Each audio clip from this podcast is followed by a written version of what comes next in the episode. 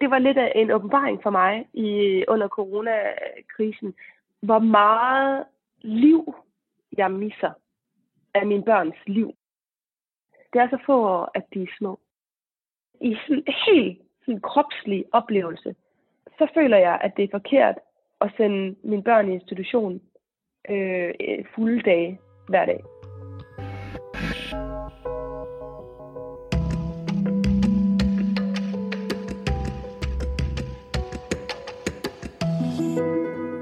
Corona har udløst en verdensomspændende krise.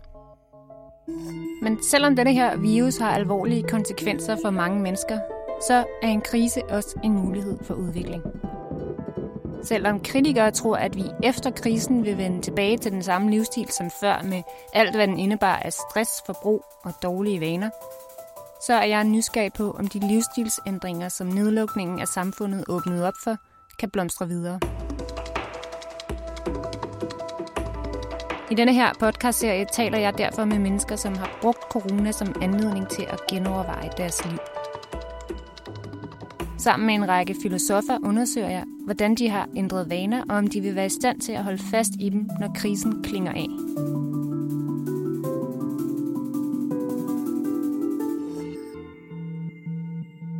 Det her afsnit skal handle om noget, som mange forældre er blevet konfronteret med under coronakrisen, nemlig forholdet til deres børn. Janni arbejder normalt på fuld tid som PR- og kommunikationsmedarbejder. Men under nedlukningen blev hun kastet ud i at skulle gå hjemme med sine 2 børn i en længere periode. Og rollen som husmor var ikke umiddelbart en, hun kunne se sig selv i.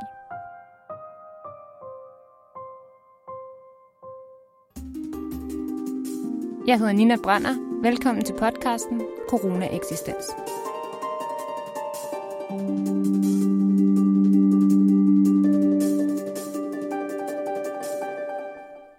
Hej Janni. Hej hej. I dag så skal vi høre, hvad du har fået ud af at være hjemmegående mor, da Danmark var lukket ned. Du blev jo først bedt om at arbejde hjemmefra, og så blev du så senere sendt hjem med løn. I alt der blev det til 3 måneder som hjemmegående mor for dig. Og hvordan reagerede du helt umiddelbart, da du fik at vide, at din mand skulle arbejde fuldtid, og du altså fik chancen som fuldtidsforælder? Der reagerede jeg egentlig med meget sådan ængstelse, vil jeg faktisk kalde det. Shit, hvordan skal det her dog gå? Og det kan lyde lidt som om, jeg tænker, at nej, jeg gider ikke være sammen med mine børn. Det er ikke, fordi jeg ikke kan det, men det er bare meget hårdt at være sammen med sine børn så længe og så intensivt, som det lød til at blive der. Fordi at der hele tiden er nogle behov, man skal tage hensyn til, når man har, altså min dreng, han er 5, og jeg har en pige på 2. Og det er bare en situation, hvor man hele tiden er på. Går du bare, jeg er sulten, mor, jamen så går lige ud og tag en mad, eller snup dig lige et æble, eller ryd op efter det, og så er der en ble, og så er der noget tøj, og så er der udetøjet, der bliver plaskvådt, og det skal vaskes, og vores tørretumbler går i stykker, og det skal håndtørres. Og altså, der er bare hele tiden noget at se til. Og der synes jeg godt, at det kan være en pause at komme på arbejde, hvor man kan sidde og få en varm kop kaffe, og man ved, at nu skal jeg lave de her ting, og jeg har den her tid til det, som jeg nu engang har sat af. Og der tror jeg, at mig og min personlighed passer meget godt med, at det er den der vekselvirkning imellem job og fritid med sine børn. Så jeg så lige pludselig stod i en situation og vidste, okay, min mand han arbejder som fysioterapeut på Hillerød Hospital, og på det tidspunkt, der havde han meget med lungefys, var han lungefys, og han skulle derfor rigtig meget indover med de her coronapatienter. Så jeg vidste, at han ville ikke være hjemme til at kunne ligesom tage sig af børnene, fordi at han skulle være på hospitalet. Så den stod ligesom og faldt med mig.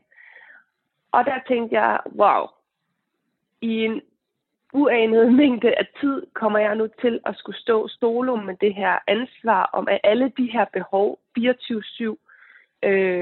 Og det synes jeg skulle være lidt overvældende. Der er jo nogen, der vælger at gå hjemme med deres børn af egen fri vilje. Det er jo nok et spørgsmål om personlighed, og der siger du, der er du måske ikke lige den personlighedstype. Og jeg kommer også til at tænke på det ordsprog, der hedder It takes a village to raise a child, som jo bare betyder, at det bare er for meget for en person at skulle være fuldtidsforældre for børn. Jamen, hvordan griber du det så an, da du står i denne her situation? Ja, altså, man kan sige, at netop den der It takes a village, synes jeg er ret god, fordi at vi har ikke forældre tæt på. De bor i Jylland, og vi bor i Nordsjælland, og det betyder, at vi kan ikke bare lige... jeg kunne ikke blive aflastet, bare lige en time eller to, eller hvis der var et eller andet, jeg skulle, eller bare komme i bad, eller hvad end der nu... jeg måtte have lyst til i den her tid. Jeg havde ingen hjælp at få. Og der tror jeg, i starten, der tænkte jeg, at netop, at jeg er ikke den sådan hjemmegående type, hvis man kan kalde det som en personlighedstype. Jeg kan godt lide at have jeg har brug for at have egen tid. Og derfor blev jeg sådan lidt overvældet af situationen og tænkte, nu bliver jeg nødt til at køre det så tæt som muligt på den hverdag, vi har allerede. Vi bliver nødt til at sige, at vi står op, og vi får tøj på, og jeg tager ligesom på arbejde. Altså i starten, der arbejdede jeg jo hjemmefra, og det var så kaotisk. Det var sådan noget med sådan, godt så, da vi havde fået formiddagsmad, så sagde jeg, nu skal I lege selv, og så prøvede jeg ligesom at sidde med computeren, og det kan man jo ikke med en 2-årig. Man kan jo ikke være hjemme med en 2-årig, en 5-årig, og så samtidig arbejde. Og man kan jo ikke holde til at sidde, hvilket man selvfølgelig prøver på i et vidt omfang, men at sidde hver eneste aften arbejde, eller hver eneste weekend arbejde, fordi man får ingen pauser. Man arbejder, og man føler sig utilstrækkelig på alle parametre. Så det kulminerede faktisk en morgen, da jeg kom ned. Og så, jeg kunne bare høre sådan en lyd. Jeg var lige gået ovenpå for at lægge noget tøj sammen op i et skab. Vi bor i sådan, hvor vi har en overetage. Og så kunne jeg bare høre sådan en bankelyd. Bank, bank, bank, bank, bank. Og jeg sådan, hvad søren er det? Og så gik jeg nedenunder, der hvor jeg ligesom havde installeret mit hjemmearbejdskontor. Og så sad min 2-årige datter og havde hældt en halv kop kaffe med mælk ned i min computer og sad og bankede i tastaturet med det her kaffe. Og der kunne jeg bare mærke, jeg kan ikke det her. Altså det kan jeg ikke. Jeg kan ikke det her. Altså det kan ikke lade sig gøre, og som menneske kan jeg ikke det her.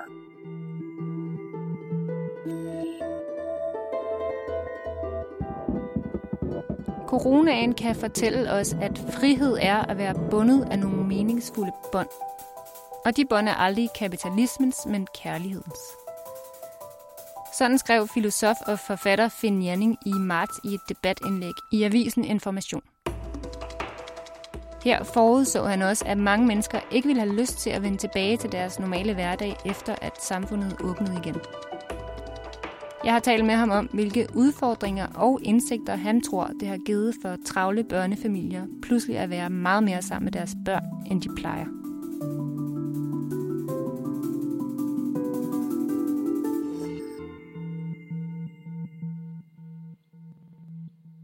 Jamen, jeg tror, den største udfordring har været forbundet med en høj grad af usikkerhed, fordi det har været en uvant situation.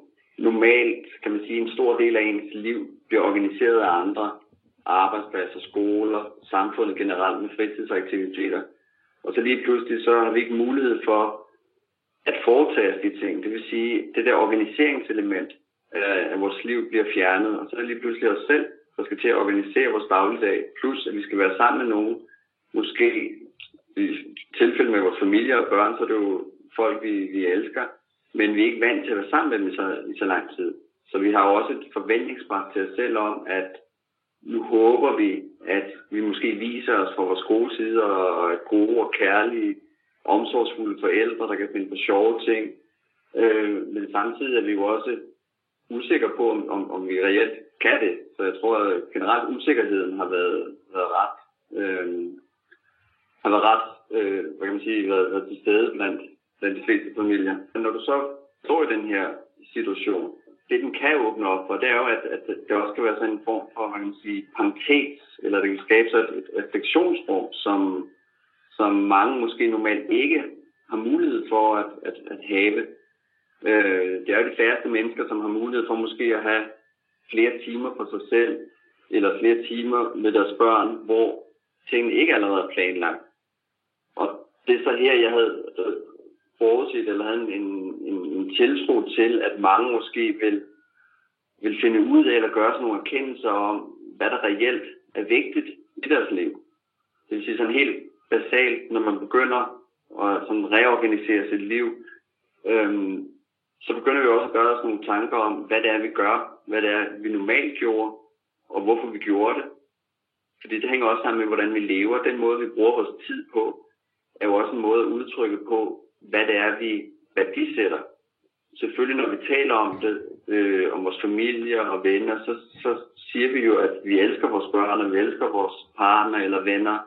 Men kigger vi så på, hvordan vi organiserer vores liv rent tidsmæssigt, så er det jo for mange familier ikke børnene, de bruger mest tid på. De fleste forældre bruger måske mere tid på deres arbejde.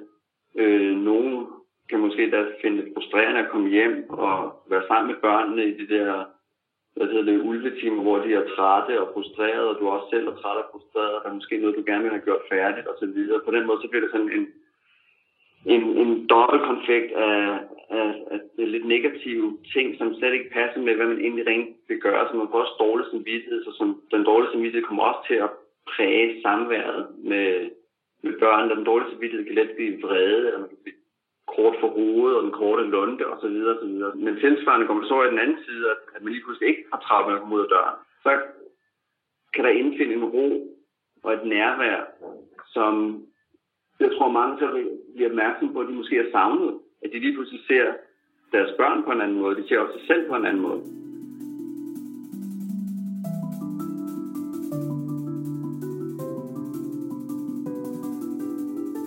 Efter et stykke tid tilbyder Jannis chef hende at blive sendt hjem med løn. Hun giver slip på strukturen og planerne, og så begynder familiens hverdag at ændre sig. Efter ret kort tid gik det op for mig, hvor distanceret jeg egentlig oplevede den form for tankegang omkring den her coronatid. Fordi det er ligesom om, at man har den her struktur, som man er vant til. Vi tager på arbejde, og der er den her struktur i børnehaven, som børnene er vant til, og det er ligesom sådan, man kører det. Og det var det der faldt mig naturligt. Det er også sådan, jeg skal gøre det.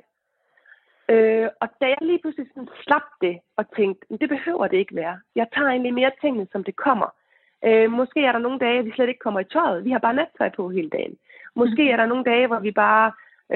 vi havde næsten ingen planer. Jeg havde mere sådan lige pludselig fået øjnene op for, at vi skal bare være. Vi skal bare være sammen og være med hinanden, uden alle de her strukturelle krav om tøj, eller nødvendigvis tøj, ikke, hvis vi ikke lige skulle ud, eller om... jeg holdt fast i madtidspunkterne, for ligesom at have en god fast rytme, så vi spiste på de samme tidspunkter hver dag. Men derudover, så prøvede jeg egentlig at se dagene, som de kom. Og det fik jeg så meget godt ud af. Der kom der nemlig den der ro over familien. Fordi der ikke hele tiden var et ur, der sagde, så nu skal I være ude af døren, eller nu skal der ske det, eller de er sultne, de har ikke fået nok at spise, og nu skal de afleveres, eller et eller andet. Der var bare ro på, fordi det hele gik i det tempo, det nu engang kom. Og der fik jeg virkelig en åbenbaring, fordi jeg tænkte, wow, det her, det er for det første langt væk fra den måde, vi normalt kører et liv på, hvor det bare netop er op af sted, institutionen, videre. Og wow, hvor er der egentlig meget at hente, hvis man ikke gjorde det sådan. Altså det gik virkelig, det havde jeg ikke set før, og det synes jeg faktisk er lidt uhyggeligt, at jeg ikke havde set, at hverdagen kunne være før. Jeg havde selvfølgelig set ferier, hvor vi bare slapper helt af og er nærværende og gør alt det her, men jeg havde ikke tænkt, at en hverdag kunne være sådan.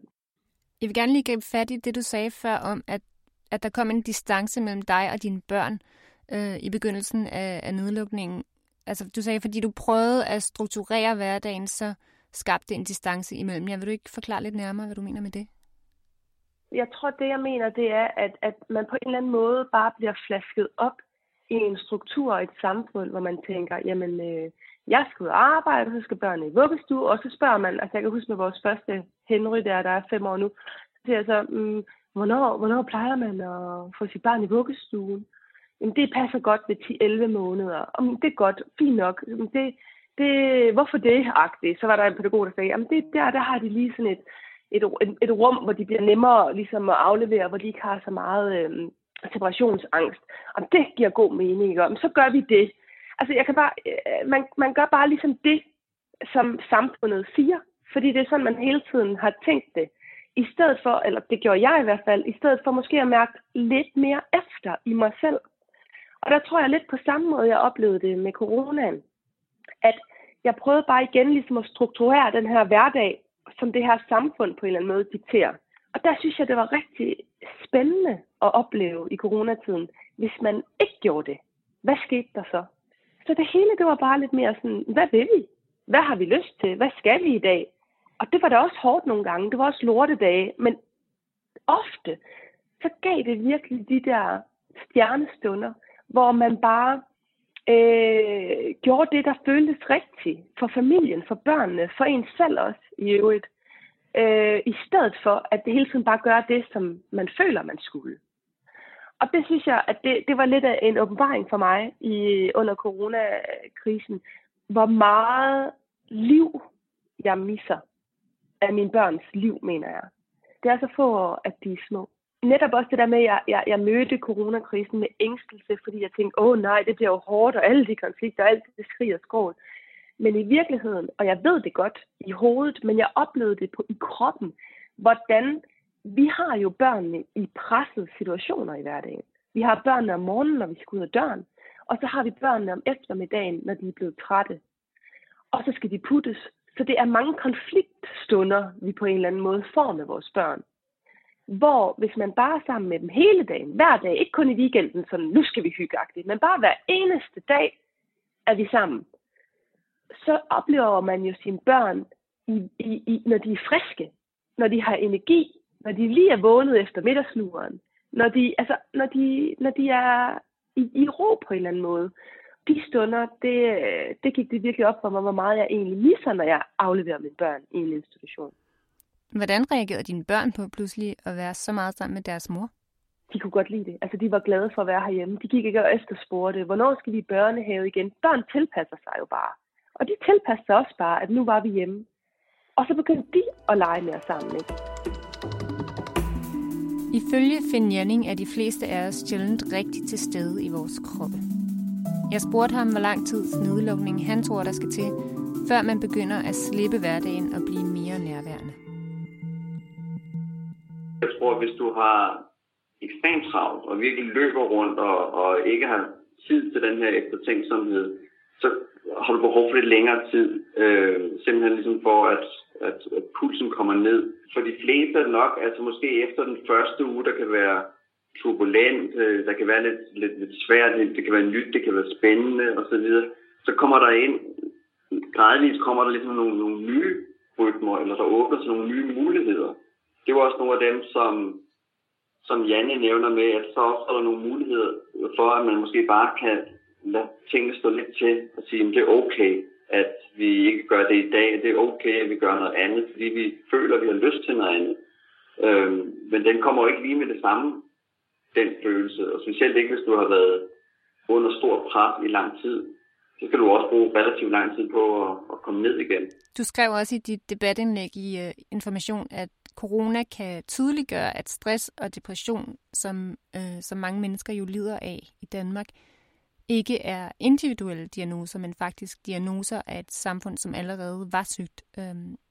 Vil du ikke uddybe lidt, hvad du mener med det? Vi lever så i et præstationssamfund, hvor vi hele tiden skal præstere og leve op til nogle idealer, og nogle gange sætter vi også selv de idealer, men samfundet er i høj grad gennemsyret af nogle vækst- og præstationsidealer, som også er forbundet med økonomien, og skal vi løbe hurtigere, være bedre og smukkere osv.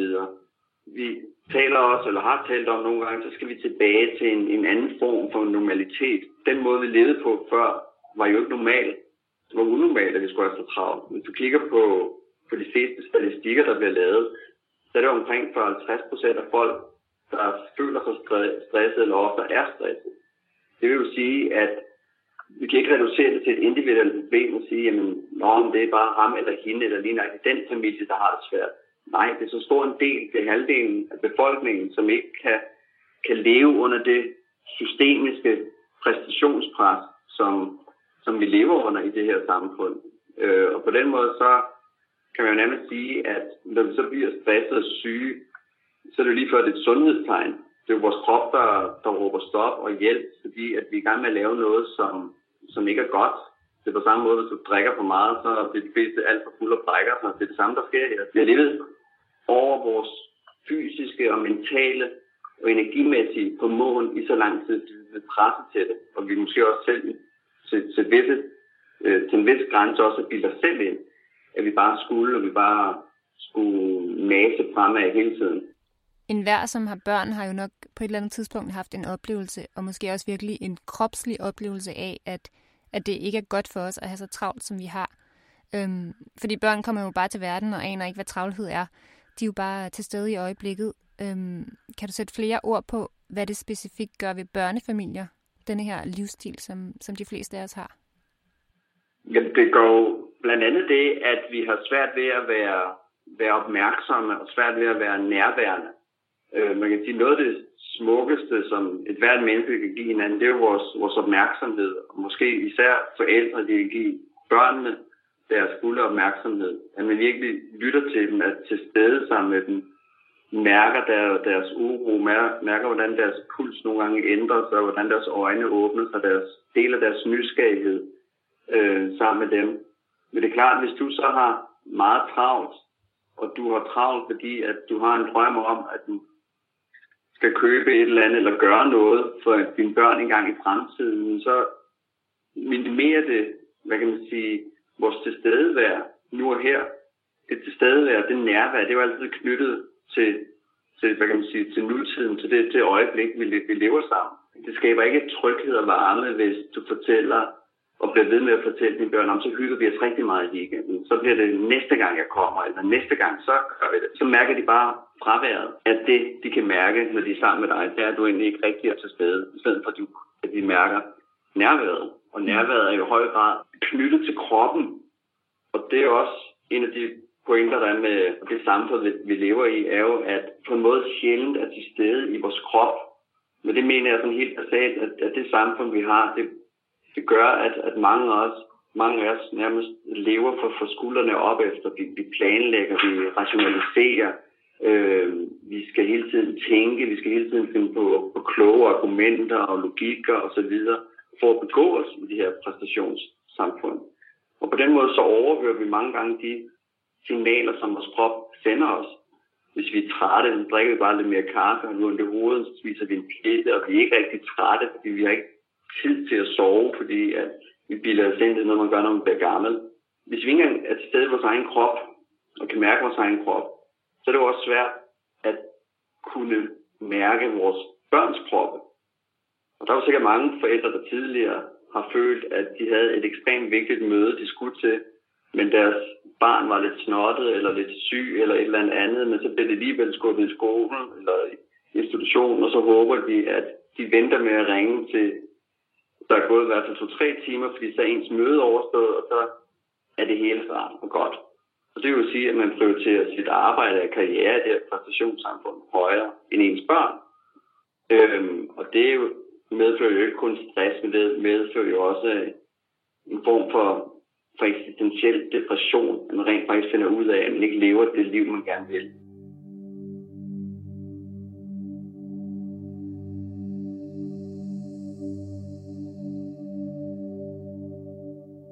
Efter et stykke tid, hvor Janni har været hjemme med sine børn, tænker hun mere og mere over, hvordan hun og hendes mand skal indrette deres liv. Hun spekulerer på, om man egentlig behøver at gøre ligesom alle andre, og hvad der ville ske, hvis hun begynder at mærke mere efter i sig selv. Jeg begyndte virkelig at kunne se mange fordele ved at være hjemme med sine børn. Og det har jeg aldrig kun før, som vi også startede ud med at snakke om. Det der med, at jeg nok ikke er typen, der er en hjemmegående mor.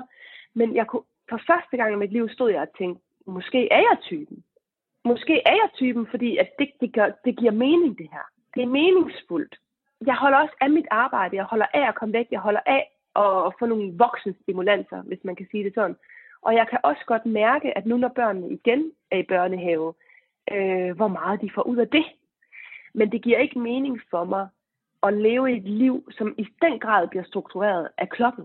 Nu skal vi være der klokken det, og vi skal være afsted klokken det, og det, og det, og det, og det hele bliver bare sådan en, så nu henter vi, og det skal være helst inden 3:30, for ellers så bliver det for sent, og så stress afsted og stress hjem, og vi skal have masser af grøntsager, så vi skal skynde os at lave en aftensmad, det tager lang tid, fordi vi skal stå og hakke alt det her, og alt er presset, for de forventninger, man har, og den egentlig det drive, man også har jo for at få et godt familieliv.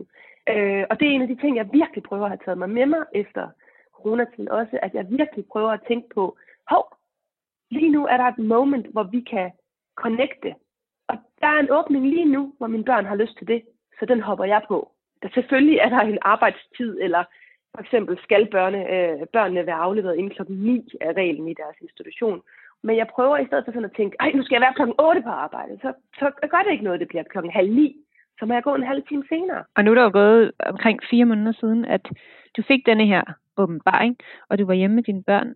Så du har faktisk formået at lave nogle små ændringer i din hverdag, lyder det som om. Jeg synes, det er svært. Jeg synes, det er rigtig svært at være. Det er sådan ligesom, jeg føler et krydspres mellem Janni uden børn, Janni i strukturen og i samfundet, og så mor Janni. Og jeg føler på en eller anden måde ikke, at der er timer nok. Og derfor synes jeg, at jeg føler mig presset, og coronatiden, som virkelig har givet mig et indblik i, hvordan det kan være bare at være sammen så meget og så intensivt, har givet mig blod på tanden i forhold til sådan, og nogle gange lige reflektere over, er det her det rigtige? Er det her liv det liv, du vil? Hvad kunne man ellers? Kunne man købe et gammelt hus i Jylland et sted, og så leve af en indtægt, og en af os kunne gå hjemme? Er det et liv, vi gerne vil? Jeg tror også bare, at sådan, jeg er vokset op med den holdning, at børn har godt af at være afsted. Børn har godt af at være i børnehave. De bliver stimuleret, og de er sammen med deres venner. Og jeg tror bare, så tænker jeg, det er sådan, det er. Og der har jeg virkelig igen fået en åbenbaring under coronaen, og tænkt, okay, jamen, det er faktisk ikke sådan, det er, nødvendigvis er. Altså igen, jeg anerkender, at de har brug for børnehaven i en vis grad, eller... og især vennerne og den pædagogiske indsats, helt med på det. Men hvis jeg kunne gøre det 50-50, så ville jeg helt sikkert gøre det.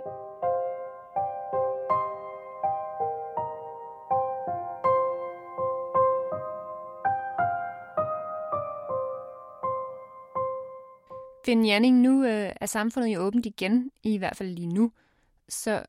Så hvad skal forældre gøre, som har fundet ud af, at jeg vil faktisk gerne være mere sammen med mine børn?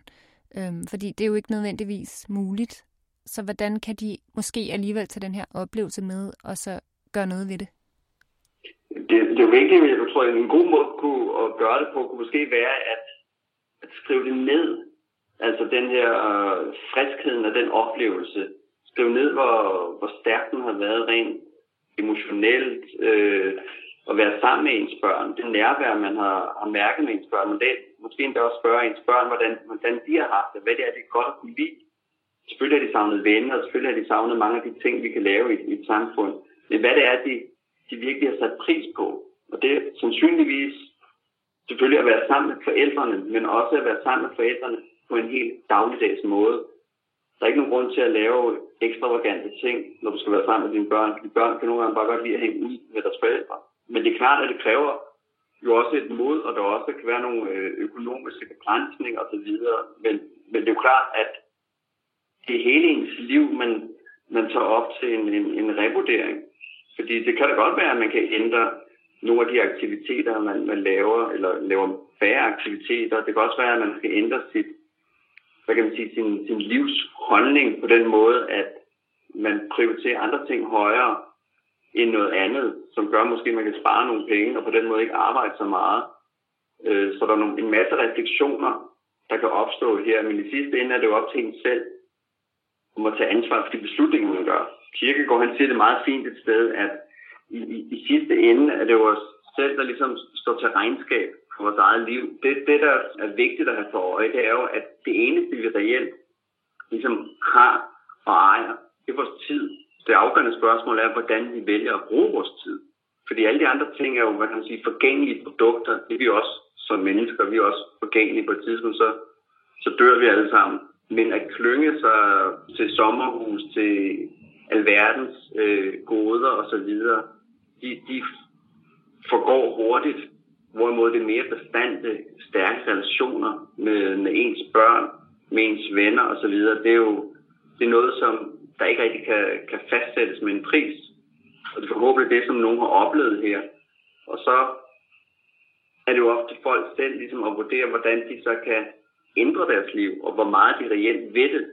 Men hele tiden være opmærksom på, at man skal passe på med ikke at finde for mange undskyldninger. Det er let at komme med undskyldninger med, at man skal det og så videre. Man skal jo også på arbejde. Hvem er det, der siger, at man skal det? Hvem er det, der siger, at man skal arbejde så mange timer om ugen, eller man skal drømme om at blive projektleder, eller man skal drømme om at tjene mere, eller man skal drømme og så videre og så videre. Det er der reelt ikke nogen, der gør.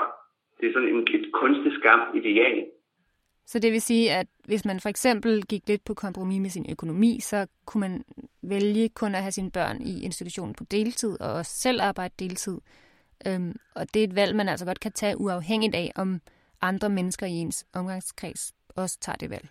Jeg tror, de fleste forældre, vi gør jo mange ting for vores børns skyld med de bedste intentioner. Det kan så være, at de får ekstra engelskundervisning. Det kan være, at man gerne vil have, at de også skal lære at spille klaver, fordi man godt vil have den musisk forståelse. Det kan være, at de også går til nogle skrivekurser og malerkurser, fordi man gerne vil have, at de er lidt kreative. Og de går også til teater, fordi det er vigtigt at kunne stille sig op og holde foredrag osv.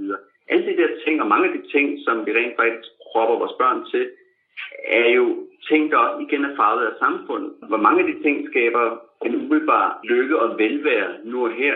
Og hvorfor er det forældrene, de sender dem afsted, i stedet for at være sammen med deres børn? De fleste mennesker, når de er sammen, de er jo ret kreative. Når jeg hører om forældre, hvordan de organiserer deres liv, også Janne, hvordan hun har organiseret hendes liv, og skulle være sammen med børnene, og håndtere de børn, som var små på 2 og 5 år, jamen så er hun jo kreativ, hun er opfindsom. Så hun behøver ikke at tage en kursus om aftenen for at lære kreativitet og opfindsomhed. De fleste mennesker er det allerede.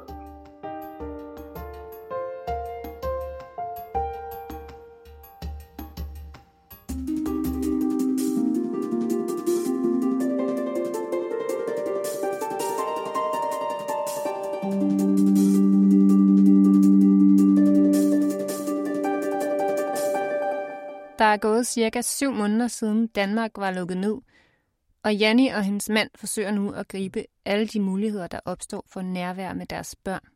Og selvom Janni ikke selv tror, at hun vil vælge livet som hjemmegående mor på fuld tid, er hun blevet langt mere kritisk over for den livsstil, hun og hendes familie havde før coronakrisen.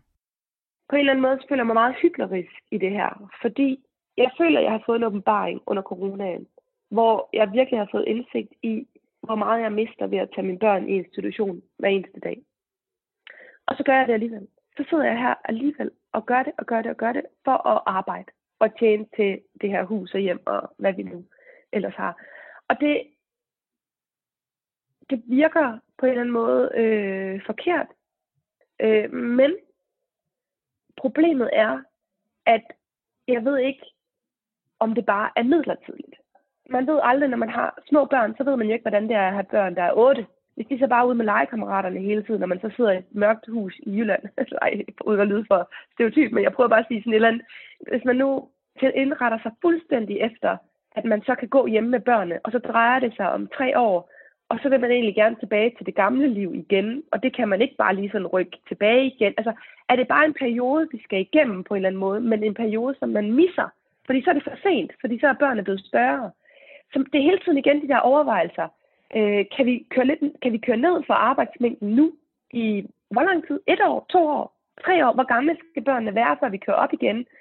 Hvor lang tid kan vi bo her og køre ned på arbejdstid? Altså, der er så mange refleksioner i det, men i sådan en helt sådan kropslig oplevelse, så føler jeg, at det er forkert at sende mine børn i institution fulde dage hver dag. Der, hvor vi er nu, der er det bare blevet til netop at virkelig hylde lange ferier. Prøve at gøre dagene så kort som overhovedet muligt, som det hedder, fra klokken 8 til klokken 3. Og så prøve at gribe alle de nærværsstunder, vi kan. Lad være med at have for mange planer, også i weekenderne, hvor man bare kører på med, så skal vi det, og vi skal det andet. Men netop ikke have planer, så vi bare kan være sammen og dyrke den nærhed, som vi har. Og så også altså sådan, netop lige så snart der er en mulighed for at tage en forlænget weekend eller gøre noget ekstraordinært. Og så gribe de muligheder, vi har. Det er sådan, jeg tror, vi lever lige nu. Og så må vi se, hvad fremtiden bringer. Så færre planer og mindre struktur, det tror jeg er noget, mange mennesker har oplevet er en god ting at være opmærksom på. Ja. Janni, tusind tak, fordi du havde lyst til at tale med mig. Jamen, værsgo da.